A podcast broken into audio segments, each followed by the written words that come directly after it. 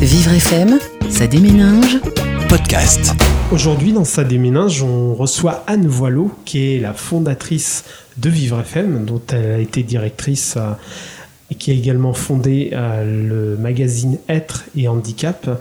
Et aujourd'hui, elle siège au Conseil économique, social et environnemental d'Île-de-France. Anne, les stagiaires vont te poser des questions sur ton parcours, sur... on va essayer de te connaître un peu plus. Donc voilà, c'est c'est à vous. Bah, je vais essayer d'y répondre. hein. Je vous promets rien, mais je vais essayer. Vous siégez au Césaire. Qu'est-ce que vous y faites exactement? Alors, c'est, je ne vais pas rentrer dans les détails parce que ça serait très long. Il y a des saisines et des saisies, c'est-à-dire qu'on nous demande sur certains sujets. Donc, moi, je suis euh, à la commission éducation, formation. Donc, ça tombe bien avec euh, le parcours personnes handicapées, c'est c'est très important. Et puis, habitat aussi. Euh, et je, disons que je représente, enfin, disons que je parle beaucoup de, des personnes handicapées parce que c'est des sujets sur l'éducation, la formation et l'habitat qui sont quand même très importants. Donc, euh, on, on travaille en groupe et on sort des dossiers qui servent après, euh, surtout sur l'île de France, à Valérie Pécresse ou à des ministres. Voilà. Laurent. Moi j'avais une question, vous avez exercé de nombreux métiers, Euh, vous êtes journaliste, est-ce que vous pourriez nous parler du parcours que vous avez euh, pour être devenu journaliste et ensuite créer la revue Être Bah, C'est-à-dire qu'en fait, depuis, depuis l'âge de 10-12 ans, euh, j'avais envie d'être journaliste parce que j'avais envie d'être au cœur des choses. Et, mais c'était un peu le journalisme euh, genre conquête de l'Ouest, c'est-à-dire défendre le faible, l'opprimé, euh, la veuve et l'orphelin. Et je me suis aperçue, quand j'ai commencé à travailler, que j'ai fini mes diplômes, euh, je me suis aperçue que c'est pas forcément ce que je pouvais faire dans un journal. Euh, euh, connu, quotidien ou autre. Et j'ai eu envie donc de créer mes propres magazines. Donc euh, j'avais créé d'abord, j'étais passionnée par la minéralogie, donc Monde des minéraux, dans lequel j'ai commencé à effectivement euh, prendre des personnes qui sortaient de Péré-Vaucluse pour essayer de les réinsérer à travers un organisme, une, une vraie, une SRL de presse, donc un, C'est un, métier. hôpital, hein, Père-et-Vaucluse. Oui, Péré-Vaucluse, oui, c'est vrai. Tout le monde ne connaît pas. C'était l'ancien hôpital du 17e et du 8e. Et donc après, euh, voyant que ça marchait assez bien, euh, euh, ces formations à l'intérieur, en fait d'un travail ordinaire, hein, protégé mais quand même un travail ordinaire, c'est là que ça m'a donné l'idée de, monter la revue Être Handicap Information pour vraiment être une force par rapport à beaucoup d'injustices que je trouvais qui existaient, par rapport à tout ce qui touchait à la santé mentale, et puis à pouvoir agrandir, ce, faire en fait un, centre de formation plus important ce que j'ai fait. Et après, donc, quand, le CSA m'a donné, euh, enfin, a donné à Amphi, euh, dans lequel j'étais, la radio, j'ai encore agrandi le centre de formation euh, dans lequel je suis aujourd'hui, heureuse d'y être. Et donc, c'est tout ce parcours qui m'a donné envie de, de développer les choses et de continuer. Toujours un peu quand même avec le, le côté média, évidemment. Rosa.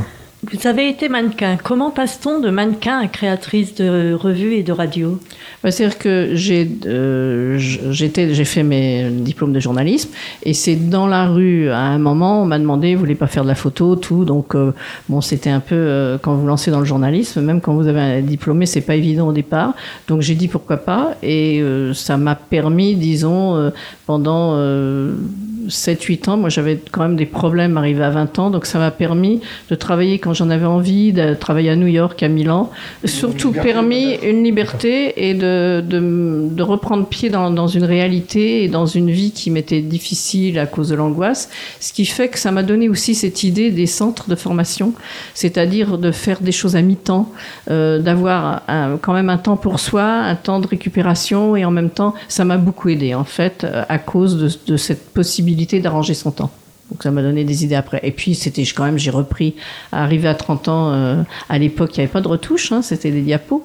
Donc euh, je me suis dit faut je vais reprendre mon métier j'ai commencé à être éditrice là où j'étais plus euh, j'avais envie de créer mes propres produits. Comme ça on n'est jamais mieux servi que par soi-même. Mathieu? Donc euh, nous, on vous connaît par votre travail sur le handicap, hein. Euh, mais c'est vaste. Vous êtes plus- plutôt intéressé pourquoi, en particulier au handicap, à la santé mentale, à la partie santé mentale du handicap. Alors d'abord parce que je dois être touchée moi-même, hein, ça c'est sûr. Euh, C'est le fait aussi que j'ai toujours pensé qu'on connaissait pas grand-chose. Euh, sur la santé mentale euh, dans son nom, que ça touche toujours des gens intelligents, euh, qui sont intelligents mais aucune confiance en eux.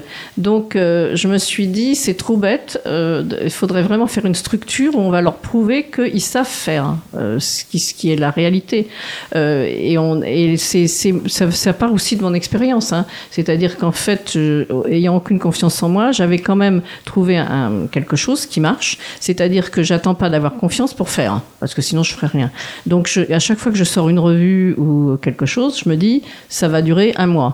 Mais ça fait rien, je le fais quand même parce qu'aux États-Unis, euh, à New York, surtout que j'ai travaillé un an, c'est la réussite, c'est d'essayer ce que vous avez envie de faire. Après vous avez réussi, de toute façon vous avez essayé. Donc forte de ça, je me suis dit je raterai, mais ça fait rien, j'essaye et ça marche. Mais même si ça marche, j'ai toujours cette idée que ça va pas marcher. Bon, mais maintenant je passe au-delà, donc voilà, donc ça m'intéresse spécifiquement parce que j'ai des affinités et que je pense qu'il y a beaucoup, beaucoup de choses à faire et que vous avez des clés qu'il faudra développer par la suite pour les autres aussi. Et euh, concernant le, donc, la, la, question de la santé mentale, vous êtes-vous intéressé aussi euh, euh, au domaine de la psychiatrie, de travail psychiatrique? Bah, Ça va avec. Ouais. Alors, alors, au psychiatre ou à la psychiatrie? C'est un peu... Non, non, ça, m'intéressait parce que j'ai commencé, on est commencé par Pérévaucluse il y a 30 ans. Euh, il y avait vraiment une. Euh, C'était vraiment. Euh, comment on peut dire Il y avait une vraie maltraitance qui m'a beaucoup choquée. Et donc, ça m'a donné envie de faire des choses. Mais les revues et la radio, c'est tout handicap, hein, attention. C'est les droits, d'une façon générale, tout handicap. Les centres de formation sont plus réservés. Alors, euh, vous avez passé un certain temps à, à Pérévaucluse. Euh, Dites-nous qu'est-ce que c'était, un hôpital peut-être, et, à quelle occasion? Alors, c'était un énorme hôpital qui, avait, euh, je crois, 1800 personnes à l'époque. Qui était. Alors déjà, je trouvais que l'occasion, c'est que j'ai rencontré quelqu'un qui, qui était enfermé là, là-bas parce que c'était vraiment des enfermements. Hein. Il y avait à l'époque, il y avait des placements d'office euh, qu'on mettait un an, deux ans à lever. C'est-à-dire qu'il y avait un internement abusif. Maintenant, il y a peut-être un externement abusif. Enfin, avant, il y avait un internement abusif. Et c'était de euh, mon côté journaliste et le côté d'accompagner des gens faisait que j'allais passer mes week-ends pendant une quinzaine d'années. Tous les week-ends, j'étais à Pérévaucluse pour accompagner des gens, voir ce qu'on pouvait faire. Et c'est ce qui m'a donné cette envie de créer la revue Être handicap information dans un premier temps. Pour être euh, donc c'est des, des, je dirais des hasards de rencontre, mais il n'y a pas de hasard. Donc c'était cette injustice qui m'a poussé à la maltraitance et l'injustice. On va marquer une pause, Anne. On a plein de questions à vous poser. On y reviendra après une pause musicale sur Vivre FM. Jusqu'à 17h30, ça déménage sur Vivre FM. Reski Mamar. On est aujourd'hui avec Anne Voileau, qui est la fondatrice de la radio Vivre FM, de la, du magazine Être et Handicap, et qui siège au Césaire, le Conseil économique, social et environnemental d'Île-de-France. Euh, une question de Nicolas. Ah oui, Madame Voileau, euh, on parle aujourd'hui euh, beaucoup de lanceurs d'alerte. C'est un, un, mot qui est un peu dans l'air du temps. Oui. Qu'est-ce que vous pensez vous-même des, des lanceurs d'alerte? Bah moi, je pense que tous les journalistes qui font bien leur travail et qui sont engagés dans quelque chose sont lanceurs d'alerte. Hein, de toute façon, c'est pour moi, c'est le c'est le journalisme. On doit lancer des alertes quand on trouve quelque chose est injuste et, c'est ce que ce qui m'a poussé à faire justement cette revue euh, Être handicap information pour parler plus de ce qui se passait, ce que j'avais vu à Pérévaucluse, et d'une façon générale, hein, de prendre, de faire plus attention à la parole euh, des personnes, des patients. Pendant un moment, on n'écoutait pas du tout leurs paroles. Maintenant, heureusement, ça, change. Hein. La preuve, c'est qu'on vous écoute. Vous vous sentez vous-même euh, lanceur d'alerte en quelque sorte euh, Oui, si on veut. Moi, je dirais que je, je suis journaliste et je m'engage. Bon, mais on peut appeler ça lanceur d'alerte, oui. D'accord. D'après vous, est-ce que la France a évolué sur le handicap euh, depuis toutes ces années? Oui, quand même, heureusement quand même. Oui, ça fait la revue maintenant à 26 ou 27 ans, je sais plus à peu près. Euh, donc oui, oui, beaucoup. C'est-à-dire qu'il y a une période avant, vraiment quand j'ai commencé, euh, il y a 30 ans, on payait les gens et puis on leur disait de rester chez eux. Euh, maintenant, c'est beaucoup plus, euh, on les pousse quand même à trouver du travail. On les, je, pense que même dans la rue, euh, on voyait pas des personnes en fauteuil. Enfin, il y avait aucune accessibilité. On parle de plus en plus de l'accessibilité pour les personnes à mobilité réduite. Enfin, vraiment, ça ça, ça évolue. Et puis on a pris cette conscience. Alors bon, c'est vrai qu'on dit personnes handicapées, euh, euh, en situation de handicap. Enfin, c'est, mais ça veut dire aussi que on s'est aperçu que euh, au royaume des aveugles, le borgne est roi. En fait, par- parce que c'est, c'est aussi la situation, c'est aussi la, société qui ne s'adapte pas toujours. Donc ça, c'est une énorme évolution. Il y a la loi de 87, de 2005, de 2015. Les lois ont vraiment. euh, oui, oui, non, heureusement, heureusement qu'on n'a pas tous lutté en vain. Est-ce qu'il y a des personnalités politiques qui ont eu une influence euh, déterminante sur l'inclusion des personnes handicapées dans la société? Alors euh, oui, il y a eu le euh, oh, le ministre, disons, j'ai un trou de mémoire, le ministre en fauteuil. Aidez-moi. Gilibert, merci. Euh, Gilibert qui euh, bah, beaucoup décrié, a eu des tas d'histoires. Ça n'empêche qu'il ne pouvait pas du tout bouger, euh, ni les mains, ni... donc il était toujours en fauteuil. Il allait quand même dans la salle des ministres, il, il- il allait partout. On s'apercevait que rien n'était adapté. Donc il a, il a vraiment payé de sa personne pour montrer qu'il y avait vraiment beaucoup de choses à faire. Et puis euh, bah, Jacques Chirac, parce que quand même il en a fait euh, l'une des, de ses missions dans son... Puis beaucoup de personnes, heureusement, hein, de, beaucoup de... euh, Marie-Thérèse Boisseau, qui a fait beaucoup aussi, c'est elle qui a lancé la loi de 2015, qui a été reprise par Marianne Monchamp, mais c'est Marie-Thérèse Boisseau au départ. 2005. De 2005, oui, parce que là, oui, c'est elle qui l'a lancé et ça a été repris après par Marianne Monchamp. Mais euh, c'est, oui, il y a bah, des, des ministres qui ont pris euh, à bras le corps ce problème. Vous avez été euh, journaliste. Est-ce que vous avez un goût particulier pour l'écriture et si oui, qu'écrivez-vous?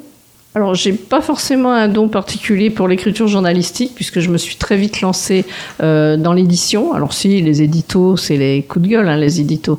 Euh, mais oui, j'aime bien écrire des nouvelles de la poésie. Mais ça, c'est autre chose, c'est moins journalistique, c'est plus littéraire. Est-ce que vous avez été publié? Est-ce que vous envisagez J'ai pas les essayé, mais pourquoi pas? Peut-être sur un, sur internet, mais j'ai pas j'ai pas essayé. J'aime écrire, mais j'ai pas trop eu le temps jusqu'à présent parce que pendant 9 ans j'ai quand même eu la revue et la radio en, en même temps et c'était un petit peu un petit peu beaucoup. Moi, j'ai une question assez brûlante.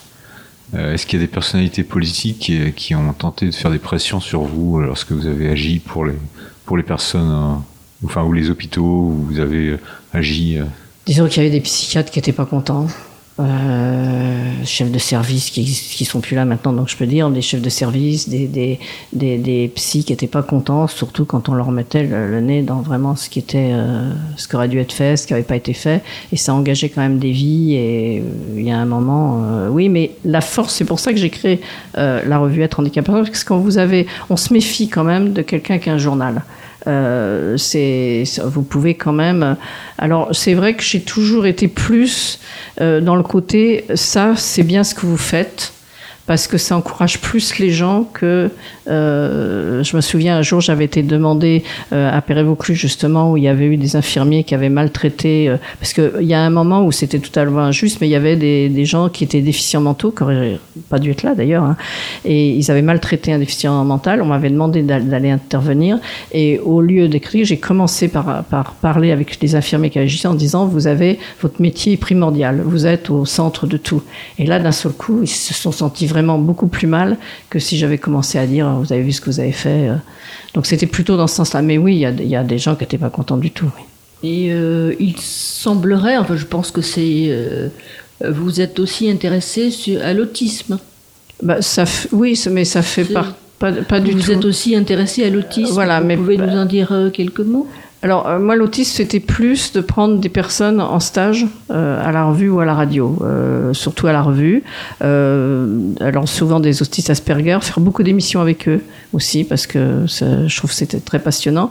Mais je pense que euh, il faut séparer l'autisme de la psychiatrie. hein. Franchement, ça, a fait beaucoup de mal. Ça a fait beaucoup de mal les, les psys qui pensaient que tout était de la faute de la mère. Il faut voir le film Le Mur qui a été interdit. Alors c'est un film qui a été interdit. C'était des psychanalystes qui parlaient de l'autisme et euh, ça, ça a été interdit. Ça n'empêche que euh, derrière moi, il y avait 90 mamans qui pleuraient qui avaient vécu ce qu'on était en train de raconter. Donc je veux bien qu'on ait accusé ce film d'être faux, quand vous avez 90 personnes derrière vous qui pleurent, c'est que c'est pas si fou que ça. Donc euh, il faut vraiment séparer, je pense, l'autisme de, de la psychiatrie. Enfin, c'est- mon point de vue. Et voilà, le temps qui nous était imparti euh, s'est écoulé à vitesse grand V. Merci beaucoup, Anne. Bah, merci à vous, et puis je suis prête à revenir quand vous voudrez. Merci. Au revoir. Merci.